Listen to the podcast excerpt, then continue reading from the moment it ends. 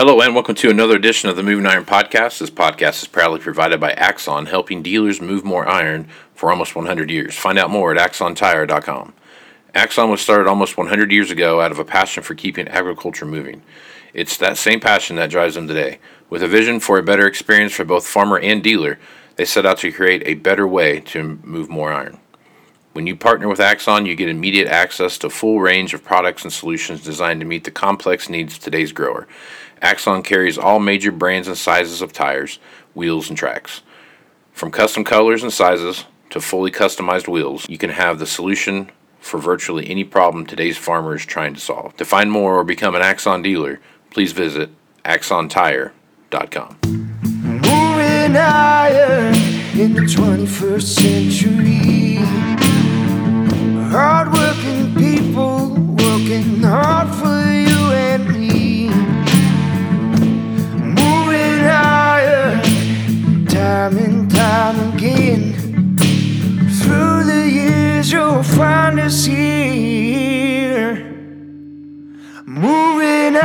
Hello and welcome to Moving Iron Podcast. Markets with Shawn Hackett. This edition of the Moving Iron Podcast is brought to you by Axon Tire, helping dealers move more iron for the past 100 years. For more information, go to axontire.com. Also, Tractor Zoom delivering insights. If you're looking to find out what's going on in the auction market, go to Tractor Zoom's uh, Iron Comps. A great place to see what's happening there. See all the good stuff that's going on. Um, gives you an opportunity to see what auction values look like f- from about 500 different auction houses, and it gives you a great opportunity to start tracking those trend lines and see what's happening there. So when the market starts to go sideways, you are well ahead of it. So if you're interested in doing that, use Moving Iron at checkout, and you get yourself a nice discount. I have Shawn Hackett here from Hackett Financial, and Shawn's nice enough to come on once a week to talk about what's going on in in the marketplace, and he's well rested from his well deserved Hawaiian vacation. Shawn is, is back in.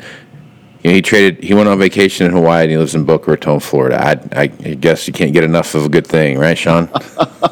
Yeah, you know, one's a tropical guy, always a tropical I- guy. that's so. right. Yeah, I vacation in Kansas, so that way I don't have. I, I get the same landscape all the time. So, all right. Well, Shawn, there's plenty of stuff going on right now. There is uh, this this heat and dryness has really kicked back up in the west, uh, putting a lot of pressure on the cattle markets, and we're starting to see um, some of the residual effects from this long-term drought as you start looking at what's going on in North and South Dakota, you know, northern Iowa, western Minnesota, um, out here in the western, um, the western um, corn belt, and uh, it just doesn't feel like there's a much relief in sight. We've got about three different crop tours that'll be kicking off, I think, next week and kind of on through uh, the fall. Um, of course, they're going to go down the I 80 corridor like they always do. And if you've driven down I 80, for the most part, that corn looks pretty good. But once you get north or south of I 80 very far, it starts to kind of, oh, I don't know what the right word here is, but deteriorate rapidly. So I guess, Shawn, I guess as you take a look at what's going on here and what's coming down the pike, what are your thoughts and what do you see happening out there? You know, I, I, think we always have to be mindful of what the USDA is capable of saying, given how they operate, versus what the truth may be ultimately. And um, it's pretty unusual for the USDA to make a large downward revision in August unless they really have, you know, good reason to do it. Um, I don't think they're going to do that in this tomorrow's report. I think they're going to say, you know, yes, the bad is bad, the good is good. It's we're not quite sure yet. I, I you know, I don't think they're going to make any major adjustments. I think they'll wait for another month to pass by, another month of weather, some of the early harvest results from the south, and then September. Sometimes they can start making some downward revisions, but they really usually wait till October. Remember, the September and the October reports are the first reports that they do their actual agronomy work to come up with the estimate. Today's, tomorrow's report is still just their best guess. It's not anything having to do with agronomy. Um, so my best guess is they're going to kick the can down the road at least one more month, and then look at the agronomy, and maybe we could expect some, maybe a potential for them to actually move yields down, which we think they need to do. So, so for corn, it's it's either they have to move the yields down to the low 170s, Casey, or they have to move the harvested acres down and or both. Meaning, uh, there's so much wasted ground in the, in the in the west and the north that isn't going to be harvested. That the harvested acres that they have are millions of acres too high, but they really don't typically get aggressive with moving harvested acres down. You know that they do that begrudgingly. So, given that idea, we think they're going to be using the yield as the way to get the, the crop production down, and they may move the acres down later in the month, uh, later in the year. So, either way, we think the crop's going to get smaller, but we don't think that the USDA or the market's going to kind of get comfortable with that until we get into September, which means there could be some downside potential on speculator liquidation during a time that the market normally heads down during this time of the year. So we just that's kind of where our thinking is right now. Um, unless they throw us a surprise tomorrow, anything is possible, but probably not. Probably not. Okay.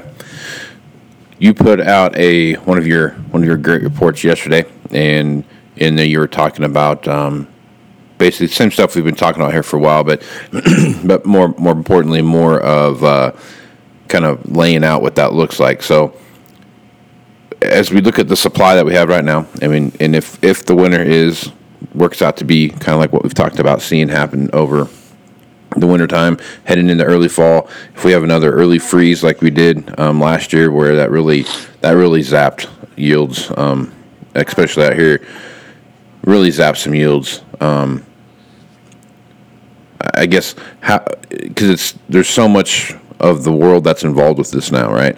It, it, the whole world matters now, and typically it the whole world matters anyway, but not like it does now because everybody's kind of in the same tight supply where we're at right now. So, I guess talk about that report a little bit and and kind of what you're what you're anticipating moving forward here. At the end of the day, how, wh- however the USDA's Ouija board plays out, we think at the at the end result's going to be that the U.S. is not going to materially increase the ending stocks, meaning we think we're going to keep ourselves really really tight, and um, and that means that there's no margin for error for a second year in a row.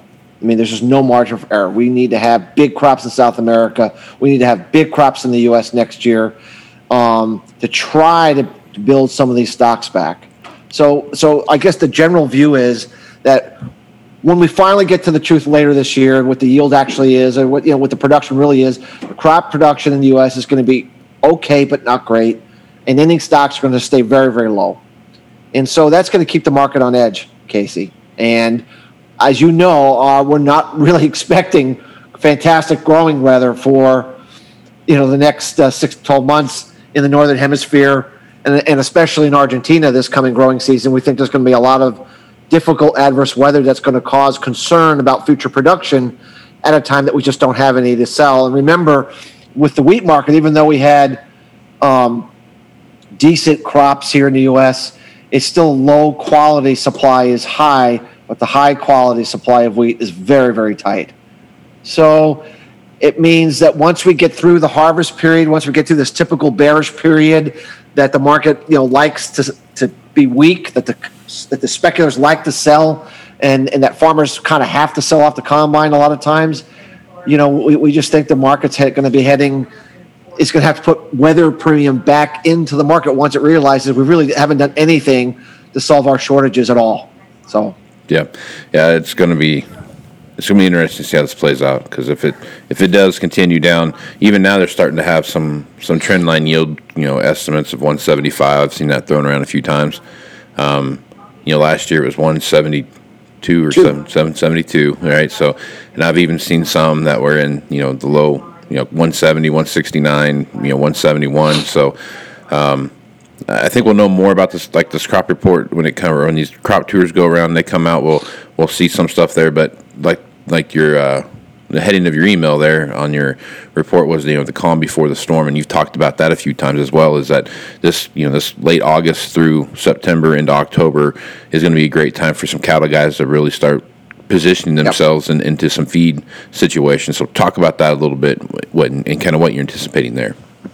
Yeah, there's a window here. There's a window where weather's weather's kind of off the table here. Yeah, we, we have a few more weeks to go, but I think the market is just it, it it's made up its mind in the grain markets. I think you know weather is, is we're kind of moving away from the growing season being weather driven, and so we have this window of a couple of months where South American weather doesn't really matter until you get to November, December.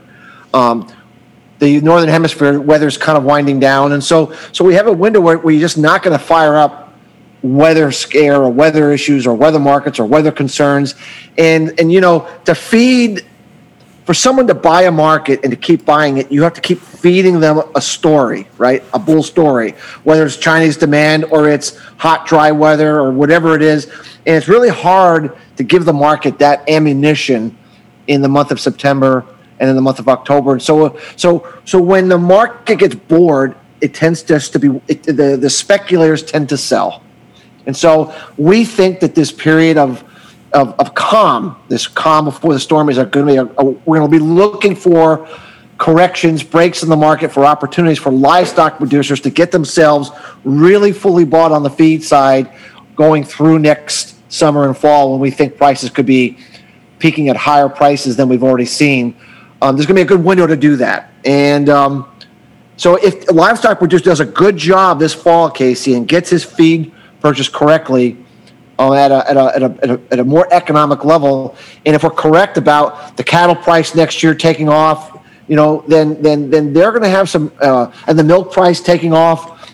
Uh, you know, they're going to have some really good margin. You know, they're going to actually do really really well after getting totally kicked in the teeth for the last couple of years. So I guess the point I'm trying to make is the pendulum swings.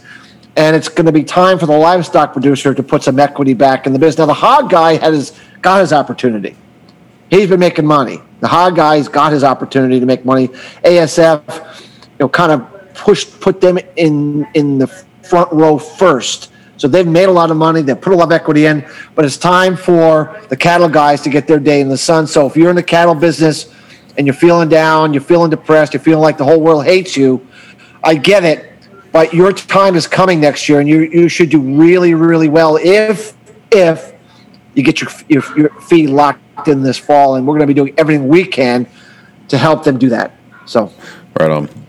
So that, that was the next thing you brought up. I was going to talk about. So ASF has uh, gotten a little more scary. I mean, obviously China's still they're still doing their thing, and you don't know for sure what ASF is in China right now, but from every report, it looks like they've got it somewhat under control, and then there'll be a flare up, and it kind of makes you wonder how under control they actually have it. But it has made its way to the Caribbean, and that is awful close to the United States, and you, you kind of watch what's going on in the hog market right now, and you've got to think that that, that ASF is kind of the, you know, the, uh, you know, like on the uh, Wily Coyote out there, he's got the, the thousand pound anvil hanging over his head and, and just, just waiting for it to drop type of thing. So I, I, I got to think that the markets kind of have has a little bit of that thought process about ASF right now, and, and I guess do, are you feeling that that pressure from that, or do you think that's more of a still in a wait and see phase?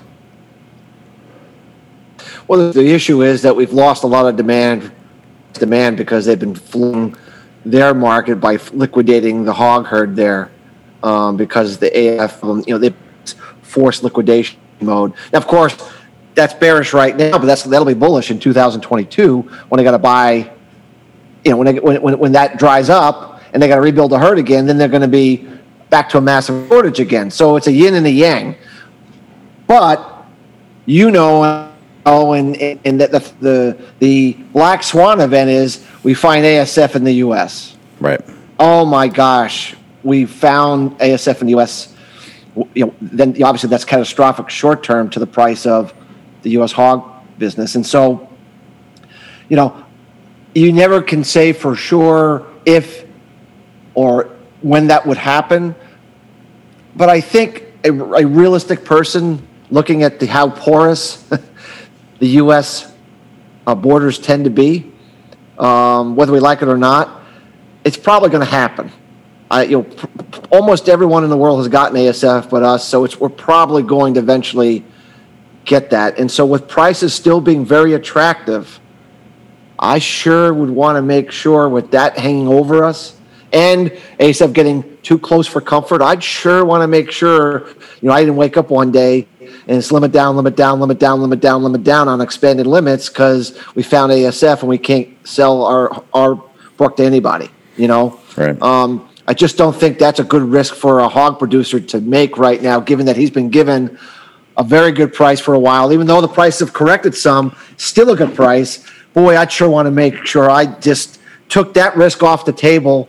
It may not happen, but if it does, you just as a hog producer, you don't want to give all the equity away that you just put into the business over the last year. It's it's simple risk management. You got to make sure you take that that monkey off the table so it doesn't bite you in the butt. I mean, it's really, really important right now to take that risk off the table if you're in the hog business. So, Yep, there it is. Uh, it's a scary time to be a hog farmer because it was for the longest time it was ah, so far away. Don't worry about it, and it's good for us because look look at all the hogs we're sending over there now. But now it's getting getting closer, and I think if you went and asked any veterinarian, um, you know what they think about ASF, they would tell you that it's a matter of you know it's an if, not a when um, type of deal. So or, or a win, not an if. So it's uh, definitely going to be um, something to pay attention to. So absolutely. And, and, and as a, kind of an interesting, if that were to happen, it's possible that if the U.S. consumer has an aversion to pork because you know oh, it's it's tainted, I don't want to eat pork anymore. You know, you could get up a windfall No for chicken and beef. yeah. I mean, you could you could see how the chicken and beef market would soar in demand as people just stop eating pork for a while until they see the until the dust settles. So, you know, it would be a wild situation, a wild situation. Um, and I agree with you. I, I think it's a. I don't. I don't think it's. I think it's an. It's just an. When is it going to happen? I think it's not a question. Will it happen? I think Yeah. it's going to happen. It's you know. It's just a question of when does it actually occur? And I just would definitely, as part of my go ongoing risk management plan, make sure that I didn't get caught during the uh, fallout phase, not having locked in these prices when I had the opportunity to do it. I just think it's a no brainer right now to make sure you do that, just in case 2022 is the year that ASF decides to show up on U.S. shores. Exactly. So- Yeah. Scary times for sure. Uh, and like Yeah. you said, it's it's a risk management thing, and and making sure that you have that risk management plan in place is is very very important. So. Shawn, uh, good stuff as usual. Folks want to reach out to you and get more information about Hackett Financial and how they can take advantage of what you have going there. What's the best way to do that? Our website is Hackett, H A C K E T T, advisors.com. We have interviews, white papers, sample reports um, for everyone to kind of get a good idea of how we look at things to see if the what we do you know, could be of value to your listeners. Right on. Well, I'm Casey Seymour with Moving Iron Podcast. Make sure to check me out on Facebook, Twitter, and Instagram. Where you're going to find the latest editions of the Moving Iron Podcast. Also, go to movingironllc.com. That's where you're going to find the entire library of the Moving Iron Podcast, as well as all the blogs I have written. Uh, so check that out. Um, Moving Iron Summit is uh, the room block is full. Um, still might have some opportunity if you're still interested in coming to that. Uh, reach out to me at Moving Iron Podcast at movingironpodcast.com and I can get you more information about that if you're still interested in coming. Um, great, there's a great number of people going to be there. Sean's going to be there. He's going to be spreading his uh, his knowledge about uh, what's coming up this winter. And you know, it, we, the things you've talked about so far have been have been right coming up this year. You know, we've looked at this early planting season where you know it was perfect conditions and everything was you know gumdrops and candy canes and great, but no rain came after afterwards, um, so that made it a little tough. We've had a hot, dry summer. You talked about that too. On the extreme side, you know, you had extreme heat and extreme dryness in the uh, in the northern, the northwestern part of the United States, and then if you go back down to the southeast part of the United States, they've been they've had a hot summer, but it's been a very wet, hot summer. I mean, look what's happened in Arkansas with the various flash floods that they've had earlier in the year and what that looked like. So, I guess these weather extremes are starting to really kind of unfold here, Shawn. So, kind of give a, a brief glimpse of what you're going to see here at the Moving Iron Summit when you when you give your little talk. Well, we're gonna we're gonna go over our weather cycles that are part of our natural climate cycle algorithm, Casey, that we've been using for years now to make these longer term weather projections, um, and and kind of kind of update everyone where all those cycles are and what they really portend for um, you know the winter season and into next spring and summer, not only for the U.S. but also as a as a northern hemisphere situation. Also talk about what we expect for South America. But the one of the key pillars for what we'll be talking about is the resurgence and the return of La Nina. Uh, we've talked about this all summer that many have said La Nina was dead and it's gone, and we kept saying it's going to come back. It is about to be triggered here in the next week or two, and it looks like it could be one of the strongest La Ninas since 1980, and it would be of what they call a Modoki uh, um, construct, which is something that we would be going over the difference between a normal La Nina and a Modoki and and and and and the differences. And so, I, with that and everything else, it's really going to lay out the foundation for why this weather volatility cycle is we feel is actually going to ramp up even more at a time we don't have any stocks. We don't Yeah. have any food stocks around the world, um, and that's that's the biggest issue. You know, when we had some of this weather volatility in 2019 and 2020, we had lots of ability to fill in deficits. We filled them in. Right. and now we have nothing left to fill in. So I guess the point that I'm making is we've had some nice moves in markets, Casey. But if we have, if we're correct about more of these weather extremes causing more production problems without any ending stocks, I think one can appreciate that the potential for upside volatility over the next 12 months could be far more severe than what we've already seen. And this is a time that you really, as a producer, as an end user, as anyone involved in the food chain, have to really be clear about your risks and what would happen if Shawn's right about this forecast. Um, you know, what would it mean to you if we have ten dollar or twelve dollar corn? What would that mean? What would it mean if you didn't have access to propane because propane isn't available because of you know a really really cold winter or you know the wellheads have shut down for natural gas? I mean, what does that mean for your business if you don't have access to propane? These are just some of the questions, some of the things we're going to be talking about at a very ideal time to be talking about where you still actually can take action to make a difference going forward in your business. Um, I think it's going to just be a great, great, t- timely uh, presentation, and your meeting just couldn't have been more time, uh, you know, better positioned for that kind of discussion. So I hope everyone comes out to watch the other speakers who are going to be going over some great information. But hopefully they come to check us out, and um, and hopefully we can kind of you know, if they have an open mind, you know, some of the stuff, as you know, Casey, we talked about is a little bit different, uh, but it has been very effective um, at giving some pretty good advice. Yep. So, Well, I planned it that way. I wanted to make sure that I had the meeting at this about the most optimal time we could have it. So it's it's working out well for me. My Yeah. my, plan, my planning's paying off. So,